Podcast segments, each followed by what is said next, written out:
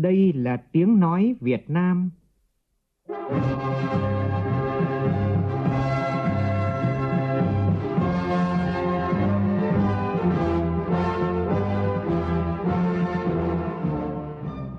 là tiếng nói Việt Nam phát thanh từ Hà Nội, thủ đô nước Cộng hòa xã hội chủ nghĩa Việt Nam.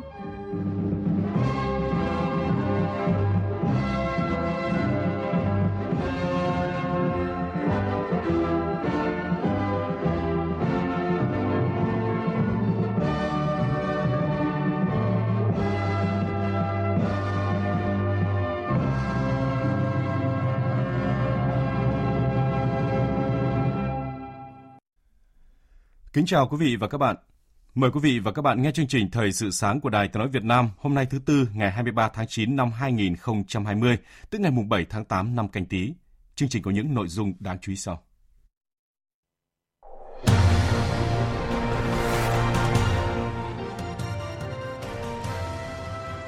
Nhiều địa phương hôm nay khai mạc Đại hội Đảng bộ cấp tỉnh. Tại Yên Bái, lần đầu tiên chỉ số hạnh phúc được đưa vào chủ đề Đại hội Đảng bộ tỉnh lần thứ 19. Hôm nay kỷ niệm tròn 75 năm ngày Nam Bộ kháng chiến 23 tháng 9 năm 1945, 23 tháng 9 năm 2020 với nhiều hoạt động có ý nghĩa. 75 năm trôi qua, lời thề độc lập của nhân dân Nam Bộ vẫn giữ nguyên giá trị. Nam Bộ kháng chiến đã đóng góp cho kháng chiến toàn quốc bùng nổ năm 1946 và kho tàng nghệ thuật quân sự của chiến tranh nhân dân cách mạng thời đại mới. Giải thích về nguyên nhân gãy đổ của hơn 600 cột điện trong bão số 5 vừa qua, Tổng công ty Điện lực miền Trung cho rằng chủ yếu do nguyên nhân khách quan. Trong phần tin thế giới, Tổng thống Mỹ kêu gọi Liên Hợp Quốc trừng phạt Trung Quốc vì để bùng phát đại dịch COVID-19 trên toàn cầu. Trong khi đó, Ấn Độ và Trung Quốc đã tự nhất trí, tự kiềm chế dừng đưa thêm quân tới biên giới đang tranh chấp. Tổng thống Hàn Quốc Moon Jae-in đề nghị tuyên bố kết thúc chiến tranh với Triều Tiên, đồng thời đề xuất hợp tác liên triều trong chống dịch COVID-19 hướng tới xây dựng một bán đảo Triều Tiên hòa bình.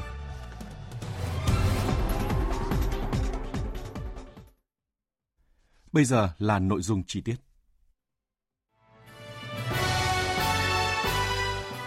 Tiến tới Đại hội Đảng toàn quốc lần thứ 13.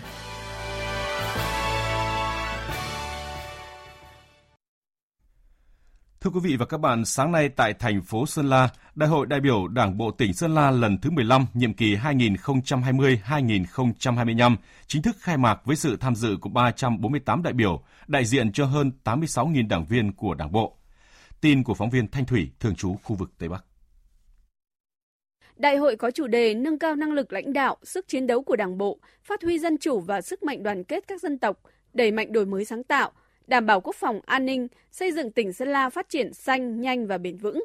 Ông Nguyễn Hữu Đông, Ủy viên dự khuyết Ban chấp hành Trung ương Đảng, Bí thư Tỉnh ủy Sơn La cho biết, trong văn kiện Đại hội Đảng bộ tỉnh nhiệm kỳ mới đã thể hiện rất rõ mục tiêu tổng quát về xây dựng Sơn La phát triển xanh, nhanh và bền vững. Trong đó tỉnh xác định có 3 khâu đột phá là tập trung phát triển nguồn nhân lực, đầu tư xây dựng kết cấu hạ tầng đồng bộ theo hướng hiện đại và cải thiện môi trường đầu tư kinh doanh. Và từ đây thì chúng tôi sẽ cố gắng là ưu tiên phát triển năng lượng tái tạo trên địa bàn tỉnh Sơn La. Thứ hai là chúng ta thực hiện đúng cũng là kết luận của Bộ Chính trị là chúng ta sẽ phát triển công nghiệp chế biến nông sản và sẽ trở thành một lĩnh vực mà chúng ta đặc biệt quan tâm. Cố gắng là giải quyết được cái đầu ra cho bà con. Trung ương thì cũng giao có 2 việc. Một là sẽ cố gắng tập trung quan tâm đến các logistics liên quan nông nghiệp. Hai là sẽ phải tập trung để mà có trung tâm nghiên cứu khoa học tại Mộc Châu. Trung ương cũng rất mong muốn là Sơn La trong cái thời gian tới sẽ là trung tâm sản xuất chế biến nông sản của vùng Tây Bắc. Từ 3 khâu đột phá này, Đảng bộ tỉnh Sơn La đã xác định những mục tiêu rất cụ thể, trong đó tốc độ tăng trưởng trong 5 năm tới trung bình đạt 7,5%. Tổng vốn đầu tư toàn xã hội trong nhiệm kỳ 2020-2025 đạt 120.000 tỷ đồng. Thu nhập bình quân phấn đấu đạt 60 triệu đồng một người một năm. Cũng sáng nay, Đại hội đại biểu Đảng bộ tỉnh Yên Bái lần thứ 19 nhiệm kỳ 2020-2025 chính thức khai mạc. Đáng chú ý lần đầu tiên Yên Bái đưa chỉ số hạnh phúc vào chủ đề đại hội. Phóng viên Đinh Tuấn và Thừa Xuân, thường trú khu vực Tây Bắc đưa tin. Với chủ đề tăng cường xây dựng Đảng và hệ thống chính trị trong sạch vững mạnh, phát huy truyền thống đoàn kết, ý chí tự lực tự cường và khát vọng vươn lên, đẩy mạnh đổi mới, sáng tạo, phát triển nhanh, bền vững theo hướng xanh, hài hòa, bản sắc và hạnh phúc. Quyết tâm đưa Yên Bái trở thành tỉnh khá vào năm 2025 và nằm trong nhóm tỉnh phát triển hàng đầu của vùng Trung Du và miền núi phía Bắc vào năm 2030. Có thể thấy, lần đầu tiên tỉnh Yên Bái đưa các chỉ tiêu hạnh phúc vào chủ đề đại hội. Theo ông Nguyễn Minh Tuấn, Trưởng ban tuyên giáo tỉnh ủy Yên Bái, chỉ số hạnh phúc bao gồm các tiêu chí sự hài lòng về cuộc sống, về môi trường sống và chỉ số tuổi thọ. Nhiệm kỳ này, tỉnh đặt ra mục tiêu quyết tâm đưa Yên Bái trở thành tỉnh khá vào năm 2025 và nằm trong nhóm tỉnh phát triển hàng đầu của vùng Trung Du và miền núi phía Bắc vào năm 2030. Như vậy, từ mục tiêu phấn đấu những năm trước, nhiệm kỳ này, Đảng bộ Yên Bái xác định quyết tâm đưa Yên Bái trở thành tỉnh phát triển khá ở khu vực để người dân cũng sẽ hạnh phúc hơn. Đại hội đại biểu Đảng bộ tỉnh Kon Tum lần thứ 16 nhiệm kỳ 2020-2025 hôm nay cũng chính thức khai mạc. Đây là tỉnh đầu tiên ở khu vực Tây Nguyên tổ chức đại hội. Tin của phóng viên Khoa Điểm. Trong 346 đại biểu đại diện cho trên 29.000 đảng viên toàn Đảng bộ tỉnh về dự đại hội, có 299 đại biểu được bầu từ đại hội của 14 đảng bộ trực thuộc tỉnh ủy. Đại hội sẽ bầu 50 trong tổng số 51 ủy viên ban chấp hành Đảng bộ tỉnh nhiệm kỳ mới, bầu 15 ủy viên ban thường vụ tỉnh ủy, bầu 11 ủy viên Ủy ban kiểm tra tỉnh ủy và bầu 15 đại biểu chính thức đi dự Đại hội đại biểu toàn quốc lần thứ 13 của Đảng. Thời sự VOV, nhanh, tin cậy, hấp dẫn.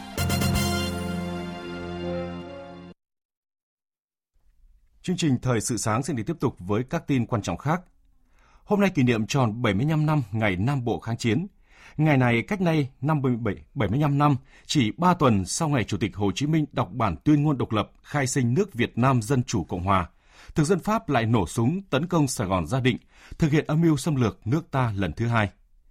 Nhân dân Nam Bộ thực hiện lời thề độc lập, tiếp tục đứng lên cầm súng chiến đấu, mở ra một trang sử hào hùng Nam Bộ kháng chiến. Nam Bộ kháng chiến đã tạo ra tiền lệ mới trong ứng phó với kẻ thù, tích lũy kinh nghiệm ban đầu về kháng chiến ở đô thị với thế trận trong đánh ngoài vây, đóng góp cho kháng chiến toàn quốc bùng nổ năm 1946 và kho tàng nghệ thuật quân sự của chiến tranh nhân dân cách mạng thời đại mới. Kỷ niệm sự kiện này, tại thành phố Hồ Chí Minh đang diễn ra nhiều hoạt động kỷ niệm giao lưu gặp mặt đáng chú ý. Tại công viên Lam Sơn diễn ra triển lãm với chủ đề Sáng mãi danh hiệu vẻ vang thành đồng Tổ quốc. Tại đường Đồng Khởi, phía trước Sở Văn hóa Thể thao, cũng diễn ra triển lãm với chủ đề Vùng kinh tế trọng điểm phía Nam vững vàng tiến bước và trưng bày hình ảnh với chủ đề Sức trẻ Thành phố Hồ Chí Minh vàng mãi tinh thần Nam Bộ kháng chiến, giới thiệu các gương điển hình thanh niên trong học tập, lao động, chiến đấu, những giải pháp khoa học công nghệ, sự sáng tạo, sức trẻ đóng góp đắc lực vào sự nghiệp đổi mới và thành tựu chung của cả nước.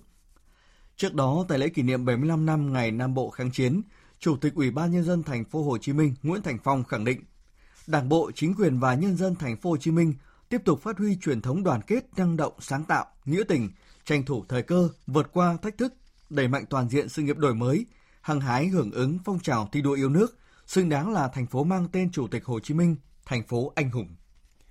Còn tại khu vực đồng bằng sông Cửu Long, ngày Nam Bộ kháng chiến, tinh thần chiến đấu vẫn còn in mãi trong mỗi trái tim người dân miền Tây. Ghi nhận của phóng viên Tranh Tuy. Thực hiện chủ trương kháng chiến của Trung ương Đảng, Chính phủ và nghị quyết của Hội nghị Xứ ủy Nam Bộ, nhân dân Nam Bộ đã đoàn kết, đứng lên, mở đầu cuộc kháng chiến chống thực dân Pháp xâm lược.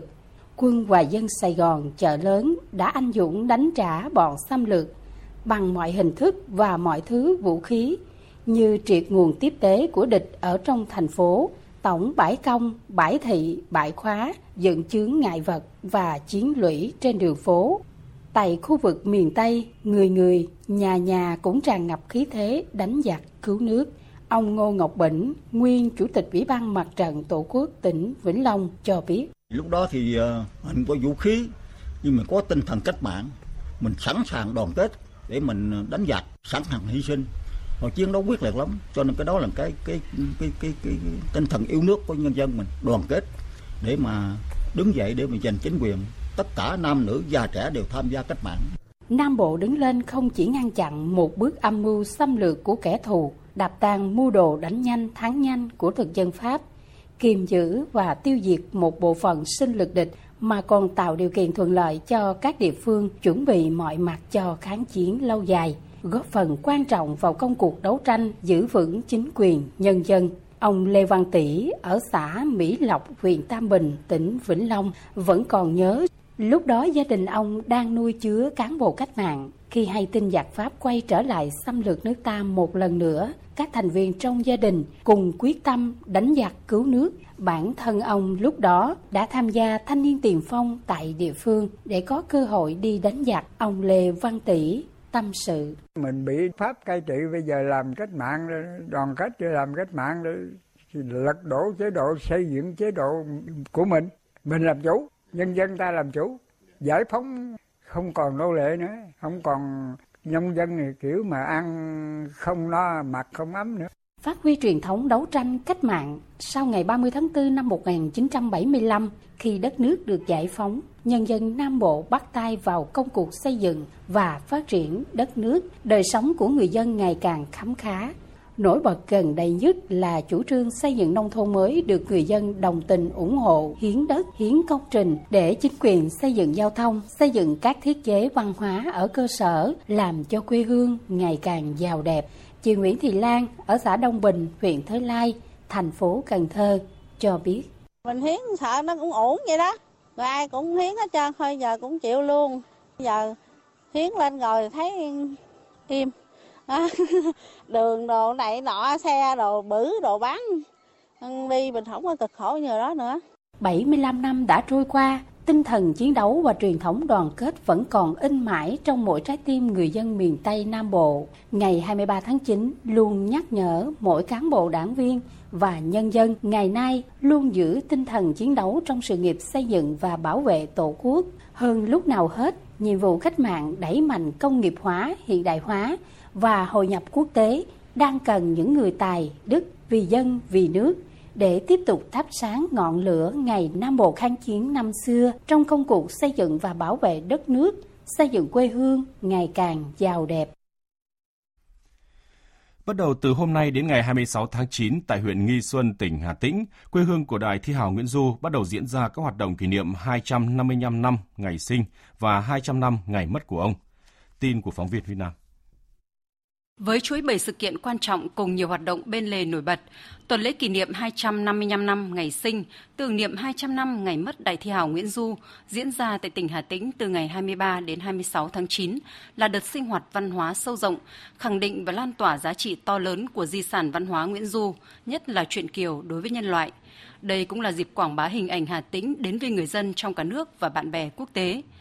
Theo đại diện ban tổ chức, điểm nhấn trong tuần lễ kỷ niệm là chương trình lễ kỷ niệm 255 năm ngày sinh, tưởng niệm 200 năm ngày mất của Đại Thi hào Nguyễn Du và chương trình nghệ thuật Nguyễn Du trăm năm trong cõi, diễn ra vào tối 26 tháng 9 tại Trung tâm Văn hóa Điện ảnh tỉnh Hà Tĩnh. Ông Đặng Quốc Vinh, Phó Chủ tịch Ủy ban Nhân dân tỉnh Hà Tĩnh cho biết: Kỷ niệm Đại Thi hào dân tộc Nguyễn Du thì nó diễn ra cả một cái chuỗi hoạt động. Nhưng mà chúng tôi có muốn tập trung nhấn là vào cái lễ giỗ, vì đây là lễ giỗ 200 năm. Tỉnh sẽ tập trung rất cao để mà tổ chức tốt sự kiện này. Đây cũng là dược thêm của Đại hội Đảng bộ tỉnh lần thứ 19. Hiện nay cũng đang phân công các cái thành viên trong ban chỉ đạo, thành viên ban tổ chức theo chức năng nhiệm vụ của mình để triển khai các công việc. Chương trình trao 1 triệu lá cờ Tổ quốc cùng ngư dân bám biển cho ngư dân quần đảo Nam Du, huyện Kiên Hải, tỉnh Kiên Giang vừa được Tổng cục Thủy sản, Bộ Nông nghiệp và Phát triển Nông thôn thực hiện. 1 triệu lá cờ Tổ quốc cùng ngư dân bám biển đã và sẽ triển khai tại 28 tỉnh thành có biển nhằm góp phần tiếp sức động viên tinh thần ngư dân kiên cường bám biển, bảo vệ vững chắc chủ quyền vùng biển đảo, thềm lục địa thiêng liêng của Tổ quốc. Tin của phóng viên Thu Lan.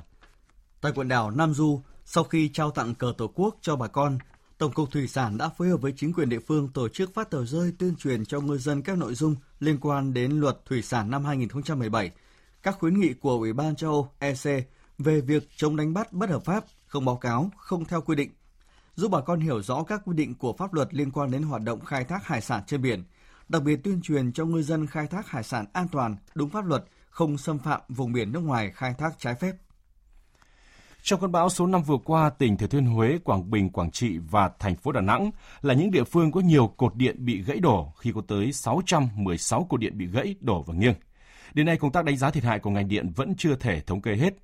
Chiều qua, Tổng công ty Điện lực miền Trung phát đi thông cáo báo chí, thông tin chính thức về việc hàng trăm cột điện bị gãy đổ do ảnh hưởng của bão số 5. Theo Tổng công ty Điện lực miền Trung, Tỷ lệ cột dự ứng lực chiếm một phần rất nhỏ trong tổng số cột điện bị gãy. Từ kiểm tra thực tế các khu vực có cột điện nghiêng, gãy đổ, Tổng công ty Điện lực miền Trung nhận định đều có nguyên nhân từ cây xanh ngã đổ vào đường dây, gây lực tác động kép bất thường quá khả năng chịu đựng của kết cấu cột, xà xứ, dây dẫn, dẫn đến hư hỏng kết cấu hạ tầng lưới điện và gãy cột.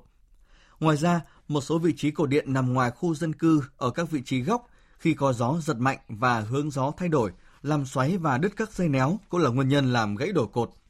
Tổng công ty Điện lực miền Trung khẳng định công tác mua sắm cột điện được tổ chức đấu thầu rộng rãi theo đúng quy định của Luật đấu thầu. Qua rà soát, các cột điện được sử dụng trên lưới điện Tổng công ty Điện lực miền Trung được thiết kế, sản xuất, tuân thủ các quy chuẩn tiêu chuẩn của Việt Nam và được kiểm tra chất lượng trước khi lắp đặt. Dự kiến tại phiên họp bất thường vào sáng 25 tháng 9 tới, Hội đồng nhân dân thành phố Hà Nội sẽ tiến hành miễn nhiệm chức Chủ tịch Ủy ban nhân dân thành phố Hà Nội đối với ông Nguyễn Đức Trung và bầu chủ tịch mới. Văn phòng Hội đồng nhân dân thành phố Hà Nội xác nhận dự kiến vào sáng 25 tháng 9, Hội đồng nhân dân thành phố sẽ tổ chức kỳ họp bất thường để xem xét về vấn đề nhân sự. Chiều qua, Hội đồng nhân dân thành phố Hà Nội cũng có thông báo chính thức về nội dung, thời gian tổ chức kỳ họp thứ 16 Hội đồng nhân dân khóa 15, nhiệm kỳ 2016-2021. Khai mạc vào sáng 25 tháng 9 tới, Hội đồng nhân dân thành phố sẽ thực hiện quy trình bãi nhiệm chức vụ Chủ tịch Ủy ban nhân dân thành phố Hà Nội đối với ông Nguyễn Đức Trung. Ngay sau đó, Hội đồng nhân dân thành phố sẽ bỏ phiếu bầu tân Chủ tịch Ủy ban nhân dân thành phố Hà Nội nhiệm kỳ 2016-2021. Nhân sự được giới thiệu cho vị trí này là ông Chu Ngọc Anh, Bộ trưởng Khoa học và Công nghệ. Ông Chu Ngọc Anh vừa được Bộ Chính trị phân công về Hà Nội đảm nhiệm chức vụ Phó Bí thư Thành ủy Hà Nội nhiệm kỳ 2015-2020. Đến sáng nay, nước ta bước sang ngày thứ 21 không có ca mắc COVID-19 mới trong cộng đồng. Hôm qua có 10 bệnh nhân được công bố khỏi bệnh. Như vậy, Việt Nam đã có tổng số là 957 trường hợp trong tổng số 1.068 ca mắc được công bố khỏi bệnh.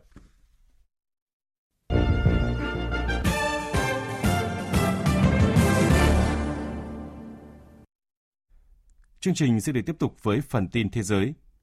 Tối qua theo giờ địa phương, Chủ tịch Trung Quốc Tập Cận Bình đã có bài phát biểu trực tuyến tại phiên thảo luận chung của Đại hội đồng Liên Hợp Quốc. Trong bài phát biểu của mình, Chủ tịch Trung Quốc tiếp tục nhấn mạnh vai trò và tầm quan trọng của Liên Hợp Quốc, ý nghĩa của toàn cầu hóa, chủ nghĩa đa phương cũng như mối quan hệ giữa các nước.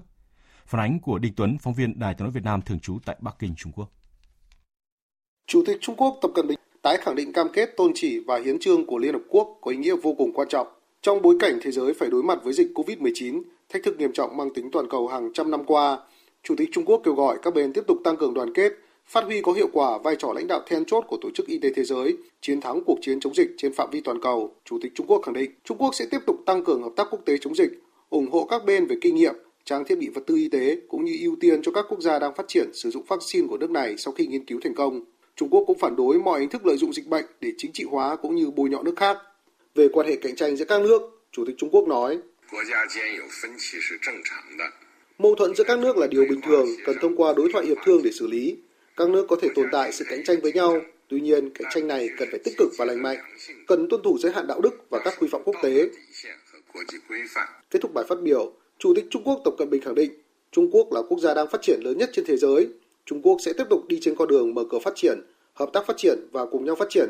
Nước này không có ý định gây chiến tranh lạnh hay chiến tranh nóng với bất cứ quốc gia nào, đồng thời sẽ kiên trì thông qua đối thoại để giải quyết các mâu thuẫn và tranh chấp. Trong khi đó, phát biểu tại cuộc họp kỷ niệm 75 năm thành lập Liên Hợp Quốc, Tổng thống Mỹ Donald Trump kêu gọi Liên Hợp Quốc buộc Trung Quốc phải chịu trách nhiệm về sự lây lan của đại dịch COVID-19 trên toàn cầu. Ông Donald Trump khẳng định, trong những ngày đầu bùng phát đại dịch, Trung Quốc đã tạm dừng du lịch nội địa nhưng vẫn duy trì các chuyến bay quốc tế. Ngoài ra, Trung Quốc và Tổ chức Y tế Thế giới WHO đã nhiều lần đưa ra tuyên bố sai về đại dịch như cơ chế lây nhiễm và các ca nhiễm không triệu chứng. Chính điều này khiến đại dịch lây lan ra toàn thế giới. Do vậy, người đứng đầu Nhà Trắng kêu gọi Liên Hợp Quốc nên buộc Trung Quốc phải chịu trách nhiệm cho những hành động này. Trước đó, Tổng thống Donald Trump liên tục cáo buộc Trung Quốc không ngăn chặn sự lây lan COVID-19. Ngoài ra, ông còn kêu gọi cuộc điều tra độc lập về trách nhiệm của Trung Quốc và WHO trong đại dịch. Tuyên bố mới nhất của người đứng đầu Nhà Trắng được đánh giá làm leo thang căng thẳng giữa hai nền kinh tế lớn nhất thế giới trước thềm cuộc tổng tuyển cử tháng 11 tới. Phản ứng trước lời kêu gọi của Tổng thống Donald Trump, đại diện thường trực của Trung Quốc tại Liên Hợp Quốc Trương Quân khẳng định cáo buộc của Mỹ là cách tiếp cận vấn đề một chiều mang tính dồn ép, áp bức. Thế giới hiện cần sự đoàn kết và hợp tác nhiều hơn thay vì chính trị hóa vấn đề đại dịch. Và cũng tại cuộc họp Đại hội đồng Liên Hợp Quốc, Tổng thư ký Liên Hợp Quốc Antonio Guterres kêu gọi thế giới cần nỗ lực để ngăn chặn một cuộc chiến tranh lạnh kiểu mới giữa Mỹ và Trung Quốc. Huy Hoàng, phóng viên Đài Tiếng nói Việt Nam thường trú tại Mỹ đưa tin. Trong bài phát biểu trực tiếp mở màn tuần lễ thảo luận cấp cao của Đại hội đồng Liên Hợp Quốc khóa 75 tại trụ sở chính ở thành phố New York, Mỹ, Tổng thư ký Guterres nhấn mạnh: Thế giới cần một lệnh ngừng bắn toàn cầu để chấm dứt các cuộc xung đột nóng. Nhưng cùng với đó, chúng ta phải làm mọi cách để tránh một cuộc chiến tranh lạnh mới. Chúng ta đang đi theo một chiều hướng rất nguy hiểm. Thế giới này không thể chịu nổi một tương lai mà ở đó hai nền kinh tế lớn nhất chia cắt địa cầu bằng sự đứt gãy, mỗi bên áp dụng các quy định thương mại và tài chính của riêng mình, cùng với đó là khả năng về Internet và trí tuệ nhân tạo. Người đứng đầu Liên Hợp Quốc đồng thời kêu gọi cộng đồng quốc tế nỗ lực hơn nữa để chấm dứt các cuộc xung đột nhằm dồn sức cho cuộc chiến chống dịch bệnh COVID-19. Lời kêu gọi được Tổng thư ký Liên Hợp Quốc đưa ra trong bối cảnh dịch bệnh COVID-19 tiếp tục hoành hành trên khắp thế giới và hiện đã cướp đi sinh mạng của hơn 970.000 người, làm hơn 31,5 triệu người nhiễm bệnh. Bên cạnh đó, những căng thẳng leo thang giữa Mỹ và Trung Quốc đang đe dọa tới hiệu quả của cuộc chiến chống COVID-19 cũng như trong xử lý các điểm nóng và các cuộc xung đột hiện tại trên thế giới. Cũng tại tuần lễ cấp cao khóa 75 Đại hội đồng Liên Hợp Quốc, Tổng thống Hàn Quốc Moon Jae-in vừa nhắc lại lời kêu gọi tuyên bố kết thúc chiến tranh Triều Tiên, cho rằng hành động này sẽ mở đường cho tiến trình phi hạt nhân hóa hoàn toàn và nền hòa bình lâu dài trên bán đảo Triều Tiên. Trong bài phát biểu được ghi hình gửi đến phiên thảo luận chung cấp cao của Đại hội đồng Liên Hợp Quốc khóa 75, Tổng thống Moon Jae-in nêu rõ, đã đến lúc xóa bỏ bi kịch kéo dài trên bán đảo Triều Tiên, chiến tranh phải chấm dứt hoàn toàn và mãi mãi. Tổng thống Moon Jae-in cũng bày tỏ hy vọng hợp tác liên Triều trong công tác phòng ngừa, kiểm soát dịch bệnh và y tế công cộng cũng sẽ kích hoạt đối thoại và hợp tác trong tiến trình xây dựng một bán đảo Triều Tiên hòa bình. Liên quan vấn đề này, ông Moon Jae-in đề xuất triển khai sáng kiến hợp tác Đông Bắc Á dành cho công tác kiểm soát bệnh truyền nhiễm và y tế công cộng. Nhờ đó, Triều Tiên có thể tham gia với tư cách của một thành viên cùng với Trung Quốc, Nhật Bản, Mông Cổ và Hàn Quốc. Trong một diễn biến mới nhất, chỉ huy cấp cao của quân đội Ấn Độ và Trung Quốc đã đạt được sự đồng thuận về việc hai bên tự kiểm chế, không đơn phương thay đổi hiện trạng hay là các hành động có thể làm phức tạp tình hình và dừng đưa thêm binh lính tới khu vực biên giới. Phan Tùng, phóng viên thường trú Đài Tiếng nói Việt Nam tại Ấn Độ thông tin. Tối 22 tháng 9, trong thông báo chính thức về kết quả vòng đàm phán về vấn đề biên giới thứ 6 ở cấp tư lệnh quân đoàn, phía Ấn Độ cho biết nước này và Trung Quốc đồng ý sẽ tăng cường liên lạc tại thực địa và cố gắng tổ chức cuộc họp tiếp theo ở cấp tư lệnh quốc phòng sớm nhất có thể. Thông cáo báo chí chung khẳng định hai bên đã trao đổi quan điểm thẳng thắn và sâu sắc về việc ổn định tình hình dọc đường kiểm soát thực tế LAC ở khu vực biên giới Ấn Độ-Trung Quốc và nhất trí thực hiện các biện pháp thiết thực nhằm giải quyết các vấn đề trên thực địa một cách đúng đắn. Vòng đàm phán thứ 6 nhằm giải quyết tranh chấp biên giới tại Đông Ladakh giữa Ấn Độ và Trung Quốc là cuộc họp đầu tiên ở cấp tư lệnh quân đoàn giữa Ấn Độ và Trung Quốc suốt gần 2 tháng qua. Trong khoảng thời gian đó, binh lính hai bên đã tham gia vào ít nhất 3 vụ nổ súng chỉ thiên dọc theo đường LAC. Tiếp tục chương trình là các tin tức thể thao.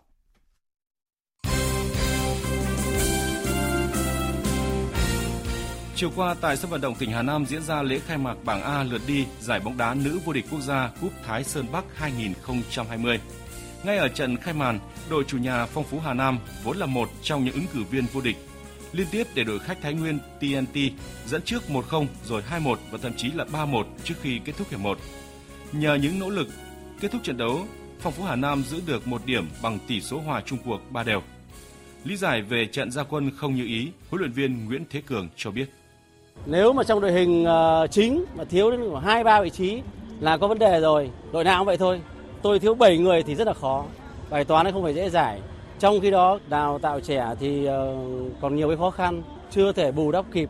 Và đây là một cái giai đoạn khởi đầu cho cái giai đoạn chuẩn bị trẻ hóa mà chúng tôi phải chấp nhận khó khăn. Điều này là thực tế. Ở trận đấu diễn ra sau đó, Hà Nội 1 Wantabe có chiến thắng dễ dàng 6-0 trước Hà Nội 2 Wantabe. Trong khi đó, tại sân Trung tâm Đào tạo bóng đá trẻ Việt Nam, dù thi đấu dưới cơn mưa lớn nhưng đương kim vô địch Thành phố Hồ Chí Minh 1 cũng dễ dàng đánh bại Thành phố Hồ Chí Minh 2 với tỷ số 6-0. Còn Than khoáng sản Việt Nam có chiến thắng 4-1 trước đội bóng Tây Bắc Sơn La. Dự báo thời tiết. Trung tâm Dự báo Khí tượng Thủy văn Quốc gia cho biết, không khí lạnh tràn về khiến các tỉnh Bắc Bộ và Bắc Trung Bộ có mưa rào và dông, cục bộ có mưa vừa, mưa to, đêm và sáng sớm trời se lạnh. Và sau đây sẽ là phần dự báo chi tiết các khu vực ngày và đêm nay. Phía Tây Bắc Bộ nhiều mây, có mưa vừa, mưa to, có nơi mưa rất to và dông, nhiệt độ từ 22 đến 28 độ. Phía Đông Bắc Bộ nhiều mây, có mưa vừa, mưa to, có nơi mưa rất to và dông, nhiệt độ từ 22 đến 28 độ, riêng vùng núi cao nhất từ 23 đến 25 độ. Các tỉnh từ Thanh Hóa đến Thừa Thiên Huế có mưa rào và dông vài nơi, riêng Thanh Hóa và Bắc Nghệ An có mưa vừa, mưa to và dông, nhiệt độ từ 24 đến 30 độ, phía Nam cao nhất từ 31 đến 34 độ. Các tỉnh ven biển từ Đà Nẵng đến Bình Thuận chiều tối và đêm có mưa rào và dông vài nơi, ngày nắng, nhiệt độ từ 24 đến 34 độ. Tây Nguyên có mưa rào và dông vài nơi, chiều tối cục bộ có nơi mưa vừa mưa to, nhiệt độ từ 19 đến 31 độ. Nam Bộ có mưa rào và dông vài nơi, cục bộ có mưa vừa mưa to, nhiệt độ từ 23 đến 33 độ. Khu vực Hà Nội nhiều mây, có mưa vừa, mưa to, có nơi mưa rất to và dông, nhiệt độ từ 23 đến 28 độ. Tiếp theo là dự báo thời tiết biển. Bắc Vịnh Bắc Bộ có mưa rào và dông rải rác, tầm nhìn xa trên 10 km, giảm xuống từ 4 đến 10 km trong mưa, gió Đông Bắc cấp 4, cấp 5. Nam Vịnh Bắc Bộ và vùng biển từ Quảng Trị đến Quảng Ngãi có mưa rào và dông rải rác, tầm nhìn xa trên 10 km, giảm xuống từ 4 đến 10 km trong mưa, gió Đông Nam đến Đông cấp 4, cấp 5. Vùng biển từ Bình Định đến Ninh Thuận có mưa rào và dông vài nơi, tầm nhìn xa trên 10 km, gió nhẹ. Vùng biển từ Bình Thuận đến Cà Mau có mưa rào và dông rải rác, tầm nhìn xa trên 10 km, giảm xuống từ 4 đến 10 km trong mưa, gió Tây Nam cấp 3, cấp 4. Vùng biển từ Cà Mau đến Kiên Giang và Vịnh Thái Lan có mưa rào và dông rải rác, tầm nhìn xa trên 10 km, giảm xuống từ 4 đến 10 km trong mưa, gió nhẹ. Khu vực Bắc và giữa Biển Đông và khu vực quần đảo Hoàng Sa thuộc thành phố Đà Nẵng có mưa rào rải rác và có nơi có dông, tầm nhìn xa trên 10 km, giảm xuống từ 4 đến 10 km trong mưa, gió Đông Bắc đến Đông cấp 3, cấp 4. Khu vực Nam Biển Đông và khu vực quần đảo Trường Sa thuộc tỉnh Khánh Hòa có mưa rào và dông rải rác, tầm nhìn xa trên 10 km, giảm xuống từ 4 đến 10 km trong mưa, gió nhẹ. Những thông tin về thời tiết cũng đã kết thúc chương trình Thời sự sáng nay. Quý vị và các bạn quan tâm có thể nghe lại chương trình trên trang web tại địa chỉ vv1.vn. Chương trình Thời sự sáng nay do biên tập viên Đức Hưng biên soạn và thực hiện với sự tham gia của biên tập viên Bùi Chuyên, phát thanh viên Thành Tuấn và kỹ thuật viên Thu Phương. Chịu trách nhiệm nội dung Hoàng Trung Dũng. Cảm ơn sự chú ý lắng nghe của quý vị và các bạn. Xin chào và hẹn gặp lại.